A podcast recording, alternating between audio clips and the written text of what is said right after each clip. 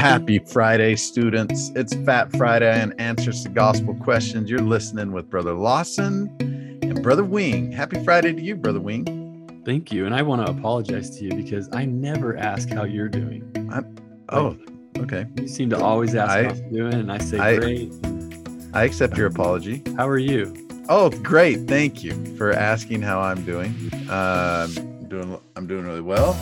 Um, been working out, trying to keep in shape. Um, uh, started some new hobbies. Of how long do you want me to go? Do you I, are you just?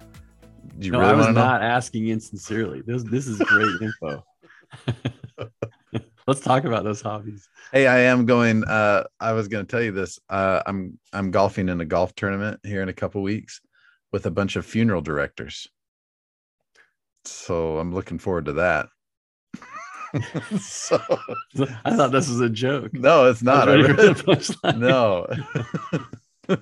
if I was going to tell you a joke, I'd say, uh, "What do you call a guy that doesn't have any shins?"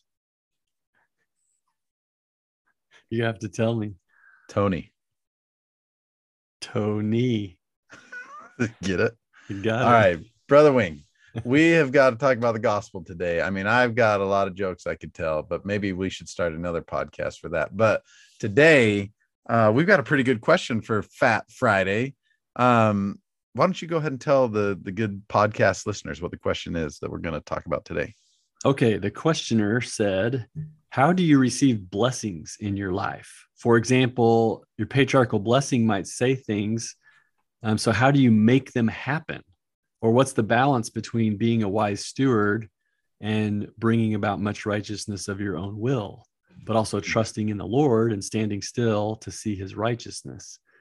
Isn't it done once God says it's done? But surely you can't just sit around and wait for things to happen. Ooh. Well, I think she's on the right. Is that kind of like saying, like, what is my role in in miracles that need to happen in my life? Is that would that be a kind of a way of saying that? Right. And I, I can't say that I know for sure where she's coming from in this, but I, I, I feel like all of us can resonate with that idea that, Hey, I want this blessing. So Mhm. is it okay for me to just go after it, you know, Mhm. and, and seek that blessing? If, what if it's not the Lord's will that I get this Right. particular blessing or get it right now? And if, and if he has decreed a blessing, like in a patriarchal blessing, like, do I wait because it's going to happen or Right. how do I make it? Can I happen, make it happen sooner? Or I think these are I think these are just normal common questions that we all have. Oh, they're great questions. And I don't think there's anything wrong with any of those questions that you proposed or the question that she proposed. But I do know something about questions like this that oftentimes the answers to those questions can be found in a place where hardly anybody looks these days. That's the scriptures. And I think even just, just this week, and and students, you'll notice that uh, that these questions, you know, we we find so many answers to gospel questions just in wherever we're reading in the in the scriptures right? So like this week we're we're happening to to read in the book of deuteronomy and i bet there's at least part of the answer to this uh, listener's question found in the book of deuteronomy. So brother wing i'll let you get a stab at it. What can we learn from uh, the book of deuteronomy that could help uh, illustrate or highlight or provide some clarity to um, this question that was asked I really love how Deuteronomy is not just a repetition of the law, but it also provides kind of Moses's commentary on the law as well as the story and experiences that they've already had. So when you've got a prophet reviewing from the past and then making points in the present, that's a pretty powerful illustration and demonstration of clarity with God's word and and his commandments and principles. And so in Deuteronomy chapter 1, uh Moses reviews this really important story uh, that gets overlooked a lot of times in, in the Old Testament story, and that is the decision that the children of Israel made at the place Kadesh Barnea. You'll see Mhm. that name in verse 19 at the very end. But he and he's telling them, like, look, we got there and we got to Kadesh Barnea, and I said, Ye are come unto the mountain of the Amorites, which Lord God doth give unto us. And and then he's, you know, verse 21, go up and possess it. And the Lord God of thy fathers said unto thee, Fear not, neither be discouraged. Like there's the message.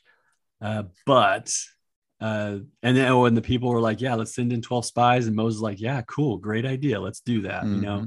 Well, then as we know from numbers, uh, chapters 13 and 14, what happened here, and Moses reviews it here that they came back, the 10 of the spies gave an evil report, uh, a fearful report, and the people decided to go with what the, the, the bad reporters had said instead right. of Joshua and Caleb's voice, which was in harmony with what Moses said in the Lord to fear not and not be discouraged, but go forward in faith and that God would provide the promised land to them.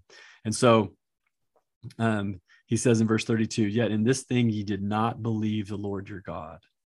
And so uh, to me, this is a this is a, a caution to us as we're seeking the Lord's blessings that we're going to believe him you know, and believe that he can provide these things, that's going to focus our efforts and and also uh, improve our prayers you know to to recognize that he is the giver of these blessings we'll express gratitude when we receive them or any part of them um, and that we can wait on his timing when we're doing everything that we can uh, and trust that he knows when the best time is to receive these blessings these are all kind of cautions so that we don't get out of hand. I don't think the person asking this question is unreasonable or inappropriate right. at all.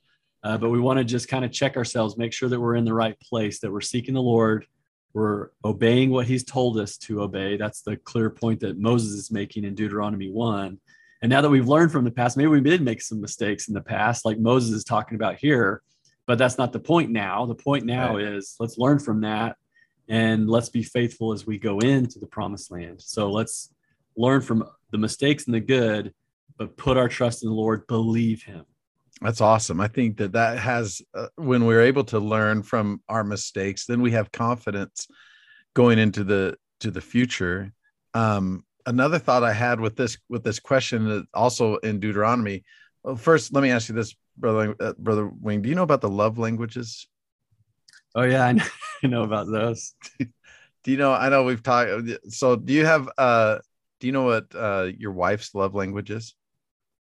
Oh, uh, you don't, don't have to tell us what take, it is. I don't you think she's ever taken the test. Oh, no. well, the the thing that I've learned about love, she probably love has. And she's like, I do not yeah. speak right.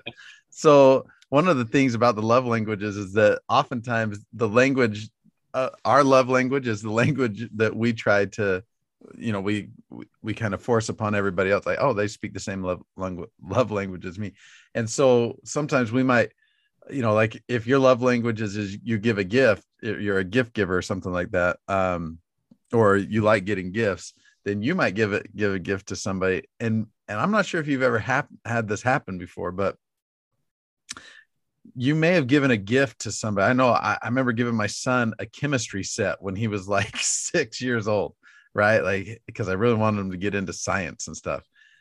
And he was like, this, I mean, it was the dumbest present I could ever give to him. Now, somebody else would have looked at that gift as, as just a huge opportunity, a huge blessing. One of the things that, um, that, that was the problem with the children of Israel is they were not ready for the gift that God was going to give them because like in Deuteronomy chapter 8 uh, Moses warned them. He said, "When when you go into the promised land, your your herds. This is eight verse uh, twelve and thirteen. When thou hast eaten and are full, and you've built goodly houses, when thy herds and thy flocks multiply, and thy silver and thy gold is multiplied, and all has been multiplied, then thine heart be lifted up, and thou forget the Lord thy God, which brought thee forth out of the land of Egypt, from out of the house of bondage." It might be just a, one thing to consider is is have you sanctified yourself have you prepared yourself is your relationship with heavenly father in a situation where if he did bless you with this miracle uh, would you remember him? Or would you just be totally relieved that this miracle happened? Would it draw you closer to him? Remember his his goal isn't to make you comfortable and to make you happy.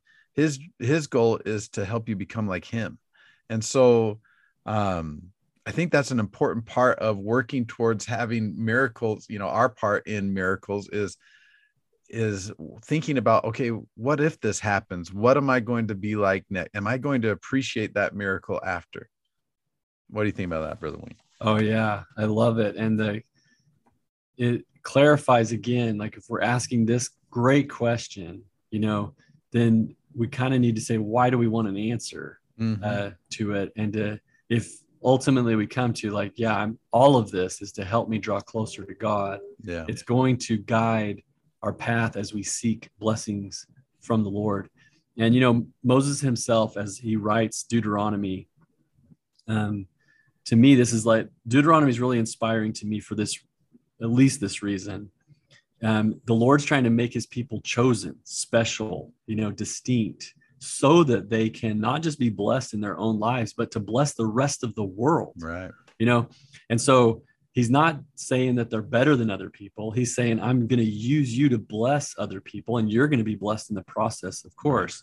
You know, and so so then you're like, okay, well, there's a better way to live. And all of us have questions about life. And so uh, how can this book, this book can inspire us to know how to live life, you know, yep. in a healthy, purposeful, abundant way. And so uh, I think ultimately the answer to the question can only be found by the asker of the question. Right. And so I, but I also think that read Deuteronomy, particularly chapters six through eight mm-hmm. uh, searching for an answer to this particular question because I, I really believe the Lord can inspire each one of us on where is the balance, you know, and right. and and where do you need to kind of back off and be like, oh, I'm going to leave this in the Lord's hands, right. or where are places where hey, I need to take a little action here and claim right. the blessing, you know, and and the Lord by the Holy Ghost is going to help us with those kinds of questions. Awesome. Students, thanks for all the questions you're sending in. Keep them, keep them coming. Keep studying the scriptures. Uh, if you want to come to our institute class on Zoom on Tuesday nights, uh, just let us know and we'll send you out the link, and that'll be awesome. Send us an email. You'll you'll see that in the, the show notes for this podcast or email addresses, and we'd love to have you on Tuesday nights at 8:30 Central Time. Uh, until next time, everybody, we love you guts. Stay righteous.